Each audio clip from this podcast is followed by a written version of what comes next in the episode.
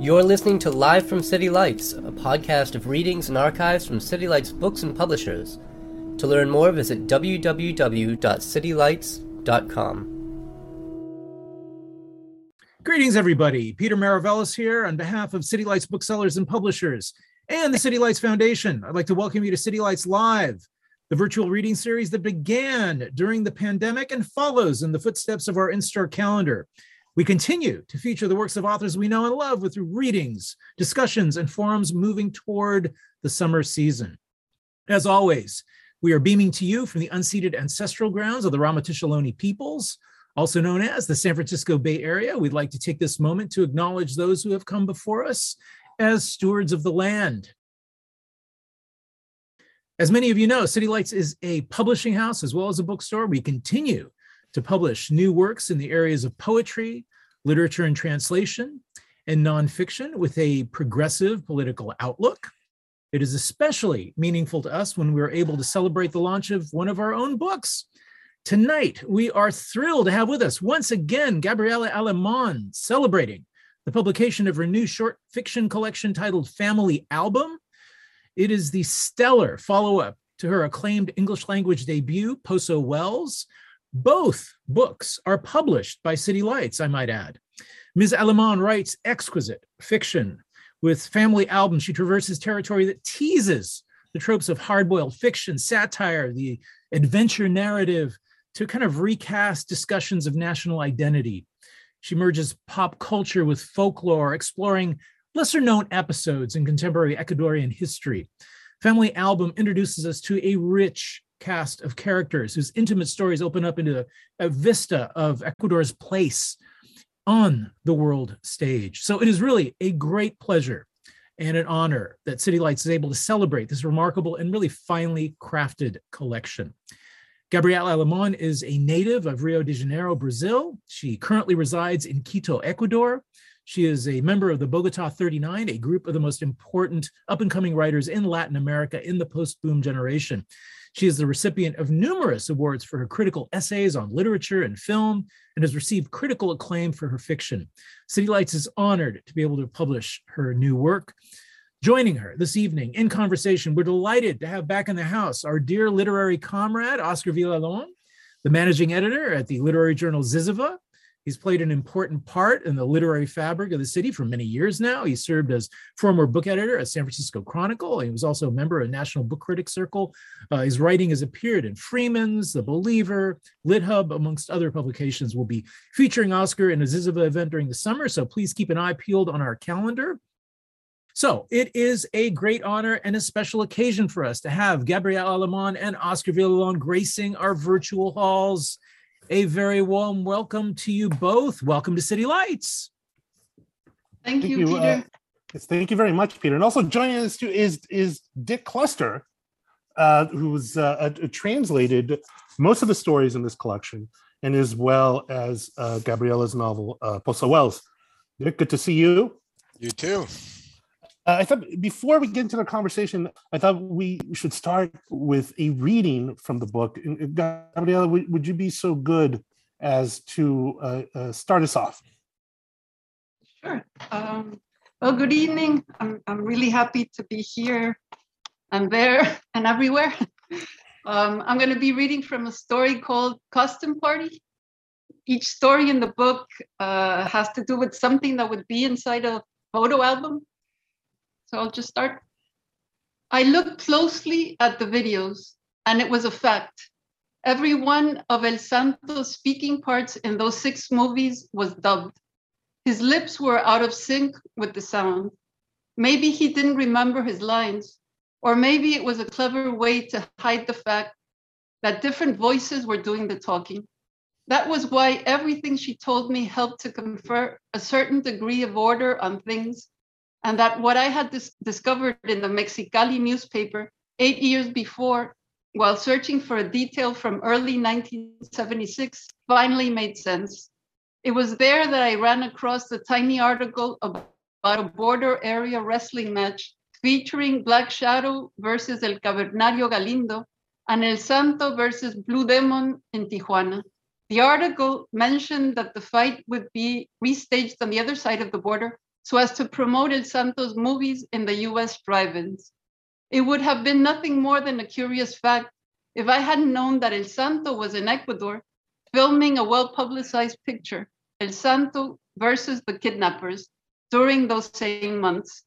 I jotted the fact in my notebook, photocopied the newspaper page, went back to what turned out to be a fruitless search in the archives, and later forgot what I had read. Or not quite forgot, but decided that the reporter had read the wire wrong or that the filming in Ecuador had taken place later in that year. Years went by before a business trip to Mexico gave me the chance to buy a magazine collection that a friend had asked me to get for her son. During the return flight, bored, I leafed through the magazine. One of them had a complete filmography of the wrestling stars of the 60s and 70s. The research team was huge, but given the number of films, I doubted that anyone had taken the trouble to compare the dates of production and the premieres. I did take the trouble because the curious fact from the Mexicali paper surfaced again in my brain. I discovered that El Santo made six films in 76. You'll say that this was easily possible because those B movies were of doubtful quality, usually filmed in three weeks and assembled more than produced. Okay, but of the six, one was shot in Istanbul, another in Quito and Guayaquil, the next in San Juan, another in Guatemala City and Antigua, another in Mexico City, and the last one at Machu Picchu. In that same year, remember, El Santo had been in the neighborhood of Tijuana for some weeks.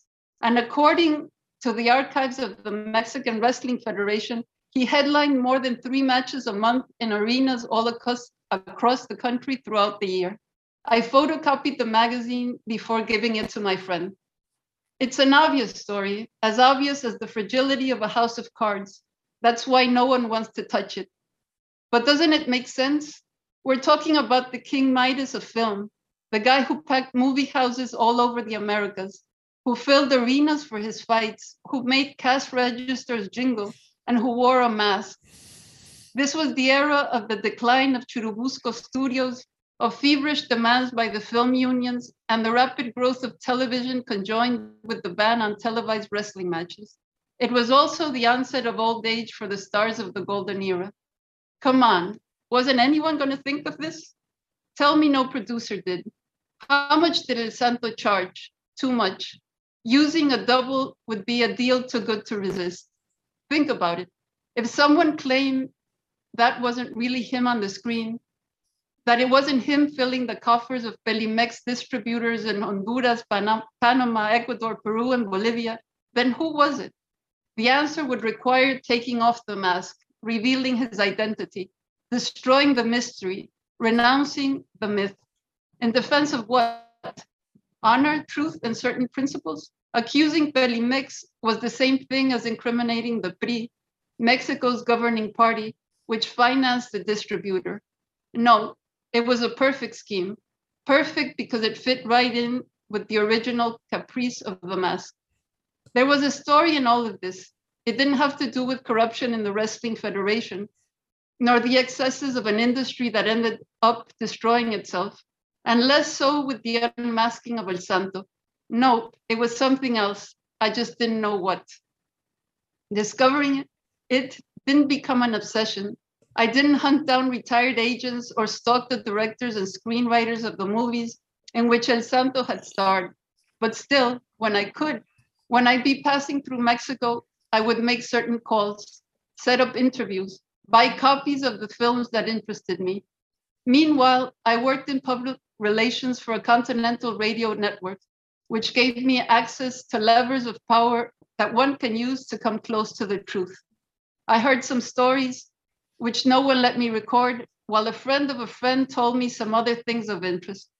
It was too late to interview the masked one himself, and his son refused to tell me anything, even if he knew, which I doubted. More than one El Santo, please.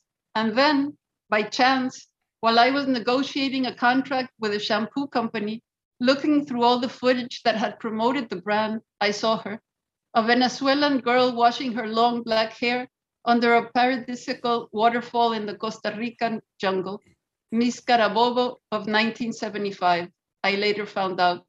She was the same woman who had starred in the Ecuadorian El Santo film. It took me more, over a year to find her. She had stayed in Ecuador, in a mountain village up north. When I arrived in Cahuasqui, I had to spend some hours searching her out because the person I was describing was the girl I saw in the movie, not the matron, so very beautiful, with graying hair and skin tempered by the sun, who stood before me at last. Although she'd had children, now she lived alone. I talked with her while she was feeding her chickens. Her answers followed the same distrustful tone that had characterized all my interviews, legitimizing all of my suspicions. Why was everyone so nervous if there was nothing to hide? I never thought that what, to my eye, was simple questioning about a superhero could put the entire past of my interviewees to the test in a way that could cut through lives like some corrosive poison. The past as a palimpsest, who would break it open, exposing its layers to look for something that no longer existed? None of this occurred to me. At the time, all I saw was the woman's uncomfortable answers confirmed my suspicions. Too many times she asked me the same thing Senora, why are you interested in this story? She didn't believe me when I said I had no special interest. Since I had no more believable answer prepared, better put, since I hadn't constructed a plausible lie without gapping holes in it, she got rid of me after telling me a few minor details I already knew. That the film was shot in the Iñaquito racetrack, that she played a cabaret singer, that El Santo was the star, and that Ernesto Alban had the comic lead. I thanked her and went looking for some place to spend the night. Thank you, Gabriela. Um, uh, before uh, before we get into the, uh, the, the the conversation and ask my first question, I just want to ex- expand further on uh, Peter's introductory remarks about the book itself. Um, the book is called Family Album, and as Gabriela was saying, each story bears a title uh, referring to the various milestones in the existence of a family, uh, celebrations, trips, and other momentous occasions. It can be read in one sitting, but don't be fooled. These are richly layered narratives that invite us to reread them as soon as we finish them. The structures play with time, and characters and motivations are incrementally and precisely revealed. Yes, these stories are short, but they telescope in depth because they're textured uh, by history and interiority and intrigue.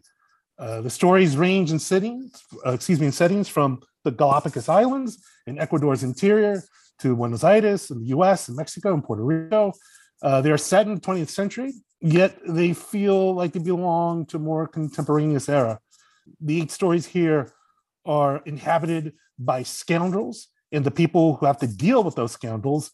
And always there's an atmosphere of tantalizing mystery never quite getting the full picture of events and people, but perhaps just enough to let us know that we're at the limit of what we can ascertain for sure. So, in speaking of events and people, uh, as in the excerpt you just read, I, um, Gabriela, I think we get a sense of what I believe are two of the biggest themes in the collection encounters between Ecuadorians and the world at large, either at home or abroad, and narratives imagined around actual people and historical events. So my first question is were those two areas you wanted to explore when you initially conceptualized this book or were those themes something that presented themselves in the course of the writing? Thanks thanks uh, oscar. First of all it's a pleasure to meet you. Oh um, likewise i loved your magazine when i got a copy of it. Uh, it's wonderful and I was so glad you. to have one of my stories published in it. Oh, thank so, you. We're, we're wonderful. happy to have you in there. Um, but when I thought of family album from the onset, I had the title. So um, I knew that I was going to have, I, I didn't know at, at the beginning how many stories, but that all mm. of the stories that were inside this collection had to do with something that had happened in Ecuador, not mm-hmm. necessarily a big historical event, uh, rather uh, something to do with popular culture, something to do with minor chapters of uh, history uh, that usually doesn't get recorded in history books, mm-hmm. but that uh, circulates through word of mouth. and and in there, I knew that there had to be something to do with film because Ecuador never had a film industry. Hmm. But we're set in the northern part of South America, and, and it's uh, geographically it's interesting in the influences we have in our culture because we receive all the Mexican rancheras, music, mm-hmm. um, boleros, film, but we also receive because we're in, in, in what would be the center of the whole Americas, uh, mm-hmm. North, Central, and South, we received the great influence from Argentina also. So tangos, the wrestling from Argentina, which was Titanes en el Ring, which is completely different from um, El Santo and, and the Wrestling Federation in Mexico. But there was this element, a strange element in the 1970s when uh, both of these traditions or, or, or big uh, production companies from Argentina and Mexico uh, were starting to break. They were starting to not have that much money for their productions. And that's when El Santo appeared in, in uh, film history in, in Mexico. Mm-hmm. And what happened was that um, there was this conjunction of something I mentioned in the story that uh, wrestling couldn't be shown on television. You would have to go to the, the Coliseum, to the arenas to see it. Why but you could see it on film. Um, and, and it was interesting that the producers decided to uh, present El Santo next to vampire women and werewolves and Martians. And the, the, the great uh, idea that they had is that they looked for the most important actors or comedians from each country in South America and they teamed them up with El Santo. So when he got to Ecuador, he made a movie with Ernesto Alban, who was the leading comedic man of, of the theater and film in Ecuador, the, the small uh, productions that were made in Ecuador at that time. So automatically it became a phenomenon in Ecuador and in Mexico and in all the countries that uh, received wrestling films from Mexico. So when I was thinking of, of, what story to tell through through the figure of El Santo in Ecuador, mm-hmm. Tied in with popular culture, the mask was something that that had to be present all the time. And it's something that that has to do with all the stories as, as you were mentioning the idea of of, of ecuador being uh, in the periphery but also at the center of world events. So it's a mask that ecuador ecuadorians can put on and become great wrestlers or can put on and become an important part of the second world war ideological battles that were going on with germany and japan in um, in the Pacific, uh, which is one of the stories that, that that have to that deal with Galapagos. So it's this idea of Ecuador coming in and out of, of various scenarios in in in the in world politics, in in popular culture, not only Ecuadorian popular culture, but in in in a wider idea of, of Latin American popular culture. And then there was also the element uh, in this story. Uh, I only read the first three pages, but there's the idea of, of um, how popular culture, apart from being uh, a very much alive thing that, that uh, crosses everybody in, in different mm-hmm. classes in the country, is also very much uh, seeped in misogyny in some ways in, in Latin American popular culture. So the idea of the wrestler, the idea of toxicity of, of hyper masculinity mm. is tied up uh, in this film with a woman who falls in love with this masked man who she can't even see but who represents something so it was a way of, of, of uh, talking about um, a hard subject to breach which is violence and abuse against women in, in latin america and in ecuador particularly through the eyes of, of a very popular figure in film uh, until this day, and, and not only in film, but still uh, very much seen in, in uh, arenas and, and coliseums, not only in Mexico, but in different countries in Latin America. I, you know, following up on that idea or the, the metaphor of the mask and um, what that represents, uh, what I found, one of the things I found particularly engrossing about the collection is how um, because you're telling these stories through the eyes of various Ecuadorians, and given what you just said about uh, Ecuador, we see North Americans and Europeans in these various encounters in a very uh, in a different light. Let's put it that way. Um, a couple of things stand out. One is you get a sense of this untrammeled sense of entitlement of, of, of people from North America and Europe who basically, uh, not all of them, but definitely some, who can go wherever they want and do whatever they want.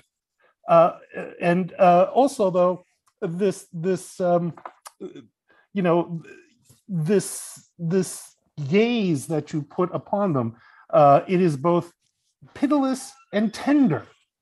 Does that sound right to you?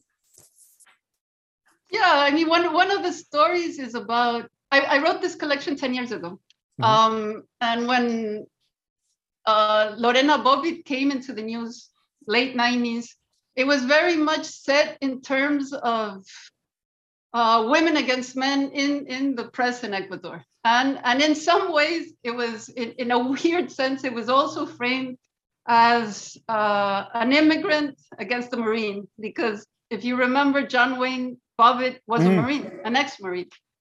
And at that time in the 90s, if you remember also, or, or people who, who didn't know what happened in the news in the US, um, Lorena Bobbitt was not that well spoken of.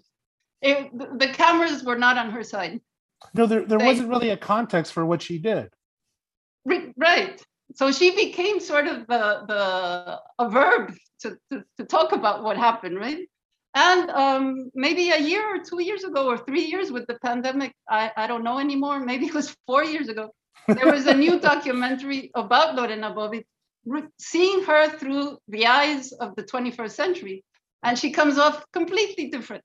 Uh, the circumstances, what happened, uh, but what she represented at that moment. But but when I I lived through the 90s and then I, I resaw what, what happened with the documentary. But I was always fascinated by uh, the figure of John Wayne Bobbitt because after uh, what happened, um, he became a, a, a, porn star. He also became, uh, he went to Las Vegas and, and set up a church there. And he, he traveled all over the, the world showing these X rated movies that he made. And um, another reference to, to movies in this book is um, uh, something that happened in the 60s, early 70s in Argentina, when there was a dictatorship in Argentina, it was also a time of, of opening up of, of the first nudes in film. And there was a very strict uh, censorship law because of the military that was tied up with the Catholic Church. Mm-hmm. So there was a, a, woman who did the first nude in Latin America who was called Isabel Sarli. And Sarli uh, put out three, four, five movies a year during the late 60s, early 70s. She worked with her husband, Armando Bo. And um, what happened was that they were very popular and, and they made a lot of money for the production companies, but they had to go through the censorship. And usually what happened in, in, in, this, in, in the cutting rooms is that they cut out any scenes of nudity, anything that had to do with sexual encounters, and um, a film director who interviewed Isabel Sarli in the early 2000s found that she kept all the all the stills that had been cut from her movies. So she she she gave this to him, and he made a documentary about this. Really interesting documentary with the stills because he not only speaks about her movies, about censorship, but also about what was going on with the dictatorship and film in using these stills that were cut out. Um, so what I did in this movie, in, in this um, story where John Wayne Bobbitt appears in Argentina, is that he shows up in a movie theater because it's so hot um, and, and he needs some air conditioning. Air conditioning is something that uh, all restaurants and cafeterias and, and um, places, public places in, uh, in, in Argentina don't have, but films, uh, movie theaters do. So he walks in to get away from the heat, and he's seeing this documentary about uh, cut penises and nudity, and he just starts freaking out. And this old he, he woman, gets triggered. Is triggered, yes. So so it was a way of talking about everything that had happened between Lorena Bobbitt and John Wayne Bobbitt through the eyes of um, of this moment of of recognizing a trauma and uh, being um, in some ways um, taken care of by an old Argentinian woman in her house. Well, and this brings up a lot of different subjects in the story. but mostly it's, it's told through uh, irony. It's told through laughter. It's told through um, through a way of avoiding the, the explicit uh, nature of the violence that was um, that occurred against Lorena and that was that uh, John Wayne Bobbitt was involved in it uh, in the 90s. You know, so so Sarli and Bobbitt appear in the story called Honeymoon, and that is also uh, we see in that story something we see I think again throughout the, the rest of the collection. Something which I found again very um, com- compelling is that even in all these stories, uh, even in the face of violence and venality of all sorts, we see how characters are animated by warmth and by the openness of strangers. I mean, they, they wind up connecting to each other through what seems to me to be sort of the prism of mortality, as of to know that you know so much of life is built upon happenstance. Is you think is there something to knowing how vulnerable we are uh, that creates opportunities for intimacies? And I, I, maybe it's too much to say, and you know, in turn, a better way to live, but at least to expose that thing which might have been good about you? Um, I, I, am I'm speaking from New Orleans right now. I'm in this beautiful studio of, of a great Mexican American photographer, Josephine Sacabo. And I can't not think of, of a phrase by Tennessee Williams, which I heard when I was 14, and, and, it's in my head all the time. Um, the kindness of strangers. Um, I've always uh, done a lot of traveling, and I found in my life personally that there there exists this kindness of strangers. There's a family that one creates when one doesn't have one's own family around, and that sometimes it's it's these hapstance uh, that you were mentioning occurrences that that put us in contact with someone and usually we we enter in a connection with strangers when we're vulnerable when when we discover that we can't go on with maybe somebody just giving you a hand to get up or or or uh, saying something that will make you believe that you can continue. And that's what happens. And you're totally right, Oscar. It's the first time that I'm thinking about this, but that connection is there throughout the, the collection. In the first story, there's there's this man um, who winds up in the Galapagos, uh, uh, a person who's dying from mm. lung cancer, but he wants to um, learn to scuba dive before then. And actually, it's not even the scuba diving. He wants to have contact with someone, and he makes friends with uh, a person who works at a bar in Galapagos and who is also um, an instructor for scuba diving. And there's this connection built in uh, that has nothing to do. These two people that wouldn't know each other in any other circumstance meet and become uh, great friends in, in a very short amount of time. Um, the beginning of the story of El Santo, everything is triggered by uh, this woman who's buying a magazine for a friend's mm-hmm. son. Uh, so there's a lot of, of that idea of, of um, friendship tied up with the family, uh, of, of constructing new families as you go along, of finding circumstances that can seem strange to be completely normal also because ecuador is a strange place for for people who don't know it. It would mm. seem that it's hard to enter into the logic of it but once you're there the logic is totally logical. Um, even if it sounds very obvious but but there's this there's this idea all the time and I, and again going back to the idea of the mask when when you're with strangers or with people that you've just met you can put on a mask and you can take it off whenever you want because you you know that you you don't have to put on a show for anyone because you're probably never going to see these people again so you could be at your most truthful at your most vulnerable at your most open at, at um and you're totally right, Oscar. Thanks for pointing this out. Oh no, Dick, you were you were going to say, please. And then you have, so you have stories that go in the other direction too, like the one of the Ecuadorian woman and her adventure in San Juan, mm. right? Where the strangers maybe are not as kind, but but maybe you could say something about that, about how you also have, you know, what is it that, that the Caribbean represents to an Ecuadorian? And then you have the story that's narrated by an American, right? The family outing. Right. Well, family outing is starts out with someone in Louisiana, uh, and that's the obvious connection is because I, have lived in New Orleans. I love New Orleans. Um, thankfully, I have uh, an extension of my family with friends here in New Orleans, so I come and go uh, lately uh, a lot. And when I was trying to write about Ecuador, I could not not mention Louisiana in some way. um, and that way was was the connection between the um, oil, uh, the um, drilling that goes on in the coast of Louisiana, and that connected to the discovery of petroleum in the 1960s and 70s in the um, Amazon in Ecuador.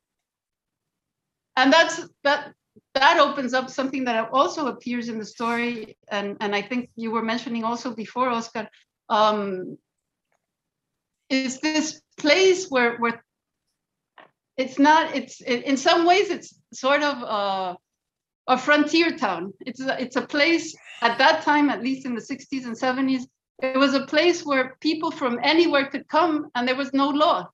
Mm. And it was a place that things that shouldn't have been occurring occurred.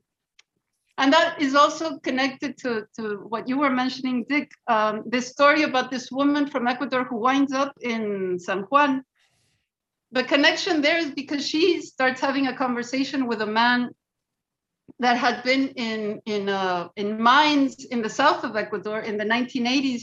Um, there was uh, a discovery that there was there was gold in the south of mm-hmm. of, um, of Ecuador in Loja in, in Nambija. So that's how these two characters get in contact, and it turns out that this man was trying to send um, drugs over. Uh, there, there's a lot of women in jails in Ecuador uh, that are called mulas that just take like small amounts of drugs, and, and if they're caught, they they uh, have to be in jail for a lot of time in in in in uh, different countries and who wind up there not because they're they're trying to uh, be involved in this uh, illegal trade, but because they have um, circumstances that make them need to um, accept this this um, this way of earning a living.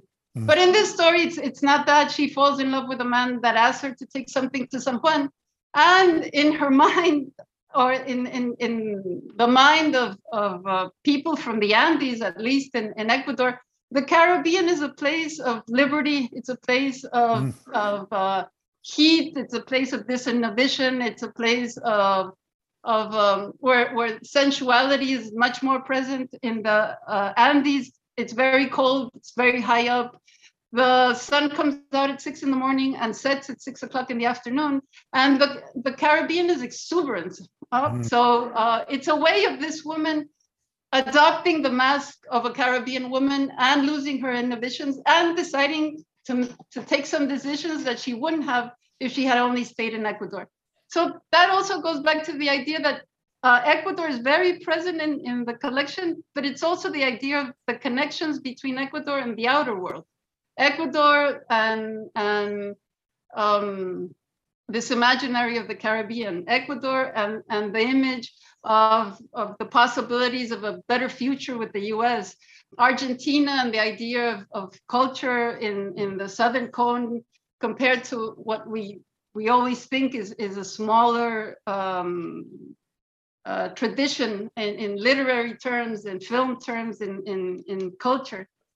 And it's also this vessel of receiving. Um, the first story uh, in, in, the um, collection is about this man who, who wants to learn to scuba dive because he wants to find the treasure of the boat that Selkirk was in, which was a pirate who had ransacked Guayaquil and went to um, divide the booty between all the pirates in Galapagos and then um, this is a true story. They went on to the Eastern Island, and Selkirk stayed in the in the Eastern Islands, and the ship uh, continued on its course and um, was later uh, it went down because it was in very bad shape.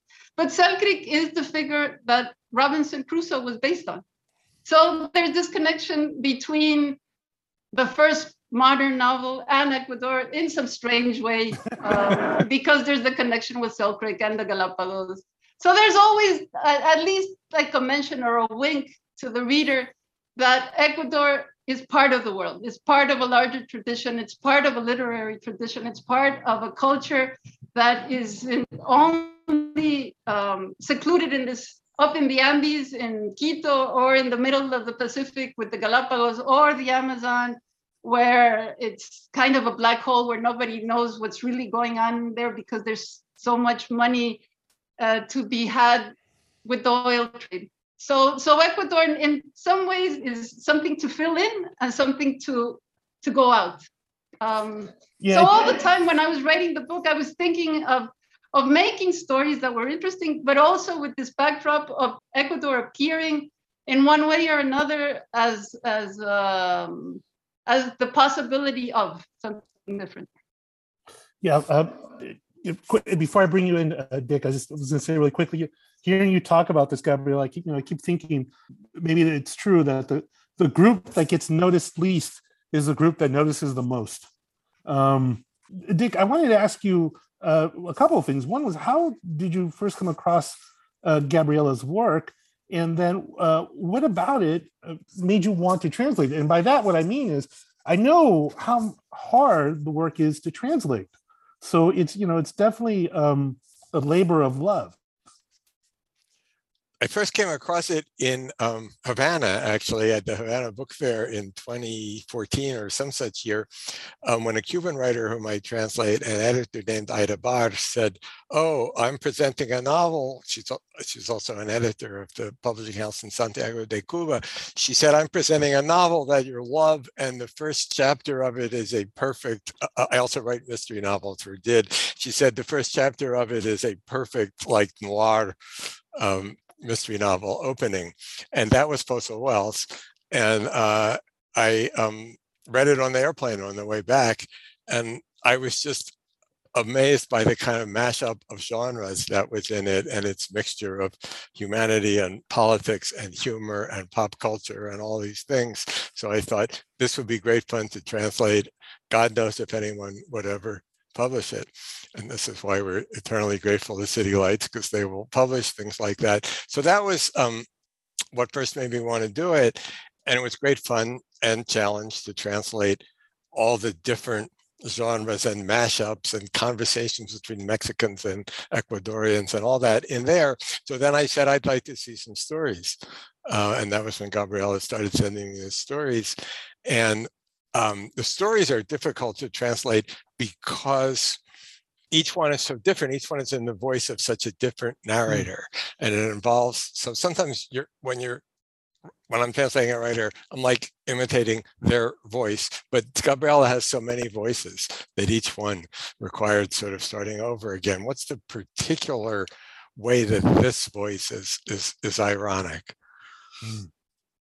Yeah, it's uh, I, I I could I can infer that uh, from you know, me and her work, uh, from your translations, which are wonderful, by the way, Dick.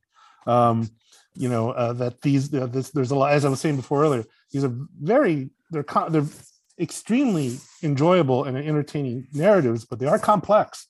Um, there's a lot going on in there, and I can imagine you know that just ups the ante in terms of what you have to do, in terms of whatever choices you have to make, in terms of how you're going to convey a certain feel of, that you get in Spanish, and how how you how will you evoke that in English.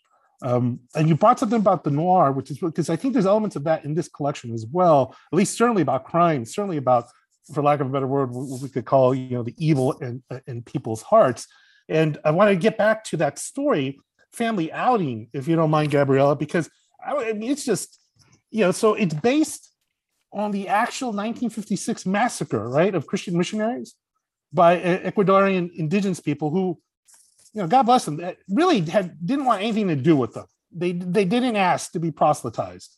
Um, and uh, it, it's told by, as you're saying, by this. Um, uh, I guess he worked in an oil rig. This New Orleans guy, this American, and there is a, a, a passage on. And by the way, and they hire him, and I think, boy, what a what a wonderful a metaphor. Uh, they they hire him to basically be the muscle to, to get his hands dirty because God forbid they as as, as good uh, missionaries get their hands dirty if things should go south.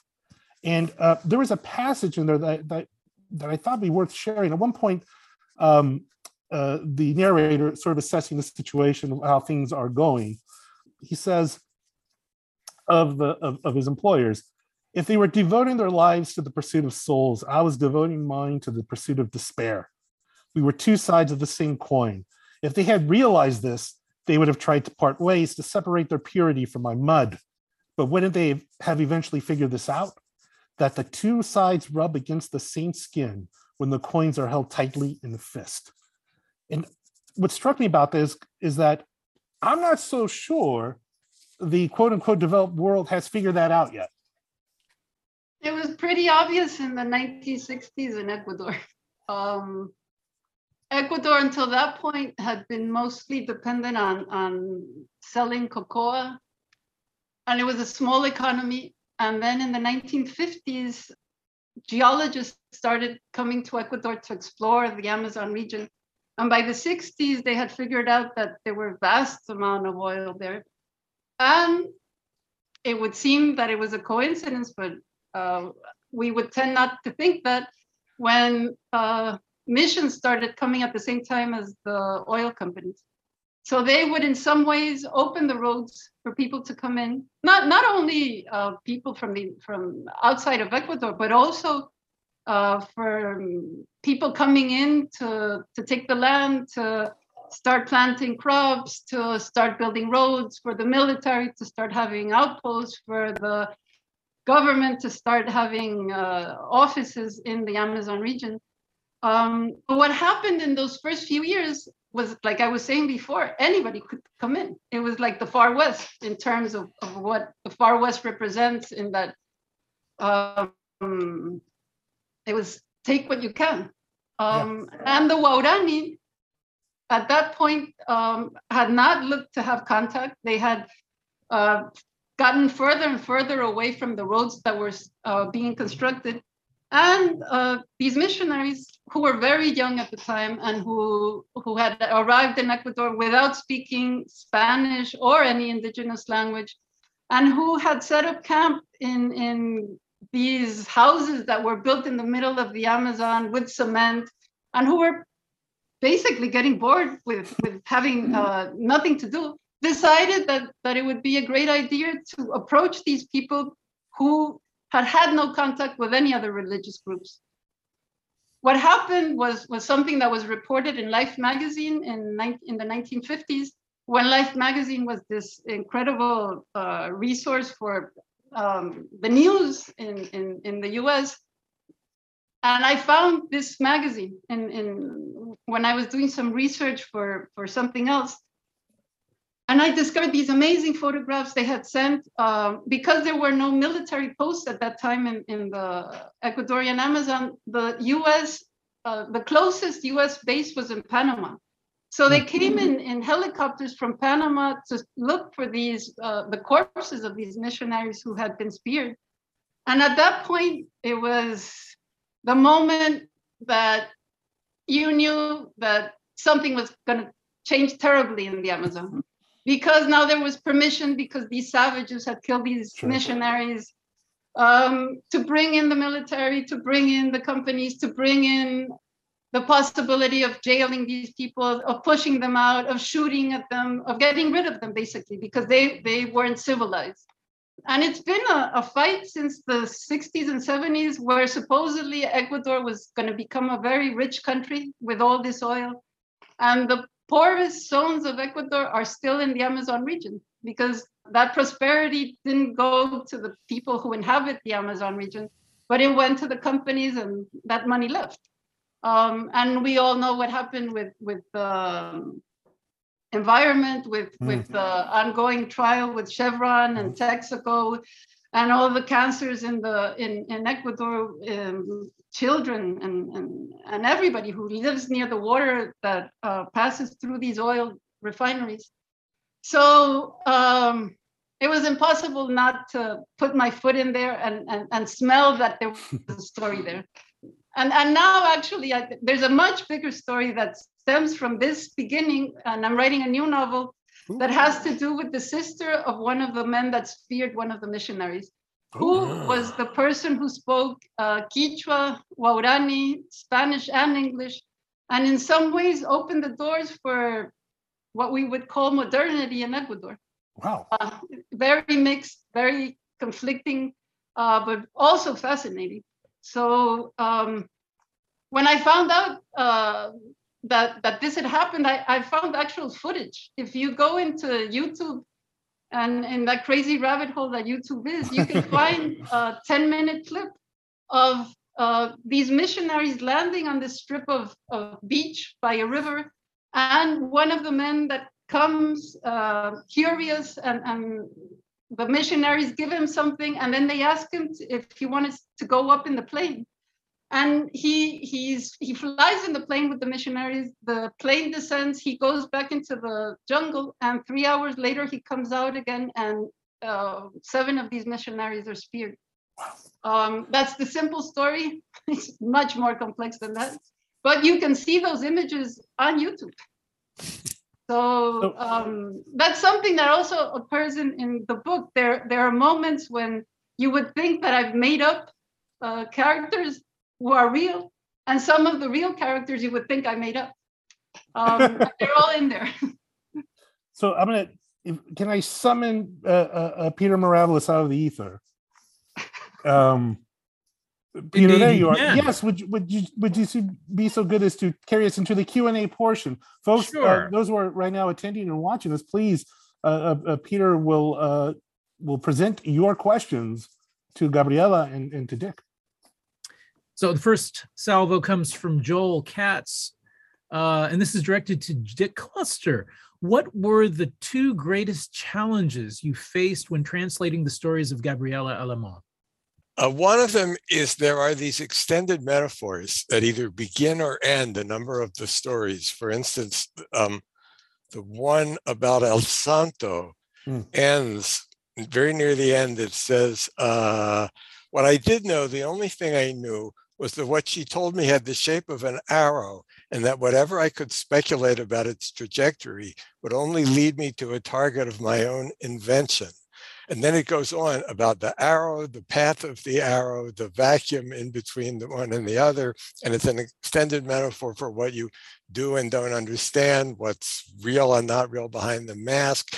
And metaphors that extended present a real challenge to translation because the translation has to both be visualizable, right, like the original metaphor was, and convey the same, like um, larger meta metaphorical meaning. It's very hard to recreate that in a different language. You can often represent the um, the physical thing that's being described, but then you lose the metaphorical one or the other way around. And there were a lot of those in in in this book. Um, so that was one big challenge, I think, in this book, different than others, aside from the thing I said about the voices. Another interesting thing is that um, I've translated other writers who, who are translators from Spanish to English before, but I've never translated anyone whose English is as fluent and practically bilingual as Gabriela's. And so we did a lot of back and forth and back and forth and back and forth, which Joel, since Joel and I are in a translator's workshop, you will recognize what those conversations are like. Well, but if we do it this way, well, but if we do it that way. So that was an interesting both challenge and advantage of working with Gabriela on this book. So I have a, a comment from Dominic, a great passage regarding the fixer sent to control the indigenous people by the missionaries. He found that very interesting. Uh, I have a, um, let's see, comment from Donna. Actually, looks like a question. I'm looking forward to reading your book, Gabriela. Can you also recommend other contemporary Ecuadorian authors to read, either in Spanish or translated to English? Well, there's a, a rich literary tradition. Uh, actually, I have a publishing house with my one of my brothers and a friend called El Fakir. And El Fakir is the name of what we consider the best 20th century writer of Ecuador, who's Cesar Davila Andrade. Uh, he was not only a poet, but a short story writer. So whatever you can find by Cesar Davila Andrade is incredible. Um, another great writer uh, who's still alive and she's published more than probably 30 books is Alicia Yanez Cossio.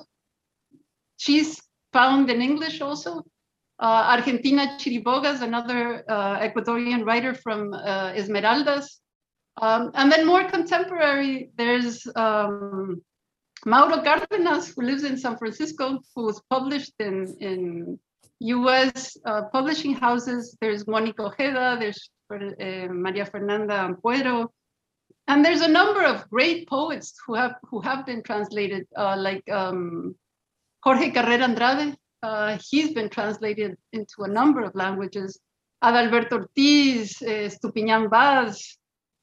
But I would just go on on a on a Google search and type in Ecuadorian writers, and and there's some great stuff in there. Gabriel, if I could jump back in, your your grandfather uh, Hugo Alemán, he was a, a, poet and writer as well. Yeah, um, I, I was lucky enough to to have lived with him when I was small, and he he traveled. He came to live in my my father's house with us um, after he had a stroke, but he brought along his whole library, and his library was all these books signed by what would now be the canon of Ecuadorian literature. So he had books mm. by Pablo Palacio, who's another great writer. He had books signed by Carrera Andrade. He had books signed by El Fakir. And, and, he, and it was also interesting in, in a way that he was from a generation which uh, was a generation that I think had the same characteristics in different countries of Latin America that read in other languages through dictionaries. So my, my uncle, my, my grandfather had uh, a whole stack of books of, of French poetry, and he didn't speak French.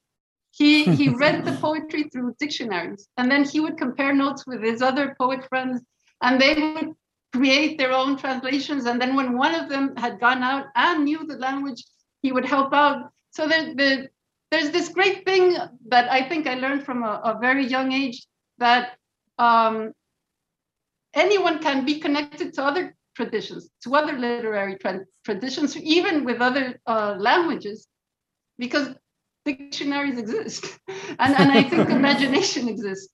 I'm sure they weren't the most um, perfect of translations, but they brought in uh, an aspect of the vanguard that wasn't there before those translations were done by his generation. We have another question from Dominic. Um, I would like to hear a little more on the question that Oscar raised about how the exploration of darkness within the characters or dramatic situations somehow illuminate your stories. Do you think such illumination is necessary, or is it okay to leave the reader in that darkness, to dwell on that? Um, well, they're not long short stories. they're they're actually very they're not more than eight pages long. So um, I think the reader dwells on, on things that are only um, mentioned or they're brushstrokes or or there's a much bigger story behind them and it's only the tip of that story that, that is presented in the in the short story. So I think it, it leaves space for the reader to project and, and to think and and I think Oscar said it perfectly. There's a lot of layers. You can just go into the story um, very and, and read it in, in, in what's presented at the beginning and find that there's different layers that could give it a different reading, that could make it more complex, but um, you can stick only with one of those readings. So, so I think that's why I love short stories. There's the possibility of a larger connection with the reader because not everything is there. It's it's uh, this work between the writer and the reader that creates the story. Well, we are running out of time. I'm going to ask uh, uh, Oscar, Dick, do either of you have any last thoughts before we close this? Oh, I, you know, I would just um, restate what I said at the beginning. I think this is a, it's a fascinating story collection. Um, again, yeah, it's very short. I think it's only about 100 pages total, but it invites rereading, and they're indeed they're, they're wonderfully complex. Um, and it also forces you, with something I love, something that poetry does. It forces you to slow down. For it, you you will savor it more if you pay careful attention to what you're reading. Yeah, I think that the stories definitely um, bear reading more than once um, in that way. Um, and then I'd say, after you read this, we hope stay tuned for more of Gabriela's mm-hmm. writing. Um, Mary Ellen, the other translator of, of, some of the stories in this book, Mary Ellen Fieweger, and I have been working on a different collection of Gabriela's story in a different kind of darker, we might say, vein. And I've been working on a novel that she wrote about Paraguay, um, which is um, a country very little represented in literature translated into English. And it's in an entirely different style. So it's so much fun to, to see all the different things she can do. Wow. Well, listen, thanks to all three of you ever so much. I mean, this has been such a wonderful and very, very meaningful event, to be sure. Uh, City Lights is proud to have published both Family Album and Poso Wells. So thank you, Oscar, for doing the honors tonight. Thank you, Gabriela Aleman, and congratulations on this wonderful new book. Uh, thank you, Dick Cluster. It was great having you joining us as well. Uh, it was a real treat. I want to note, everyone, uh, please uh, keep in mind, you know, uh, Dick has also translated the works of such amazing writers as Pedro de Jesus and Mylene Fernandez Pintado, which uh, City Lights has also published. So we've posted links for you in the to explore those titles in the chat function. So, uh, and last but not least, really thanks to all of you in the audience for joining us. As always, you help mm-hmm. complete the circle. Tonight's event has been made possible by support from the City Lights Foundation, continuing the legacy of our founder, the late Lawrence Ferlinghetti, through public events like this one, a publishing program, an educational outreach, all dedicated to sustaining a vibrant community of readers, writers, and independent thinkers. So take care, everyone. We hope to see you again soon. Gabriela, I'm going to give you the last word. I just wanted um, to thank Oscar and Vic and, and, you, Peter, for putting this together, and Stacy at City Lights.